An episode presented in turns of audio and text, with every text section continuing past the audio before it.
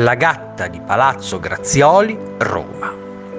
Starebbe a guardia di un misterioso tesoro, indicandone però l'ubicazione con lo sguardo la statua della misteriosa gatta che si trova sul cornicione in un angolo di Palazzo Grazioli che sorge sull'omonima piazza a Roma.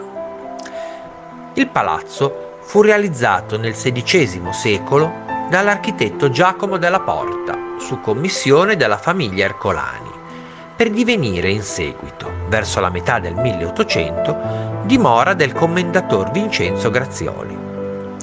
Nel 1874 fu incaricato del suo restauro l'architetto Antonio Sarti, che oltre ad aver ampliato il palazzo, aggiungendo il corpo che si affaccia su Piazza Grazioli,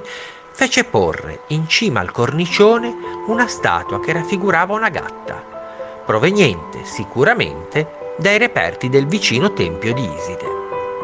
Per i romani la collocazione di tale simulacro fu oggetto di molte leggende, tra cui quella che lo sguardo del marmoreo felino punterebbe su un tesoro più volte cercato ma mai ritrovato.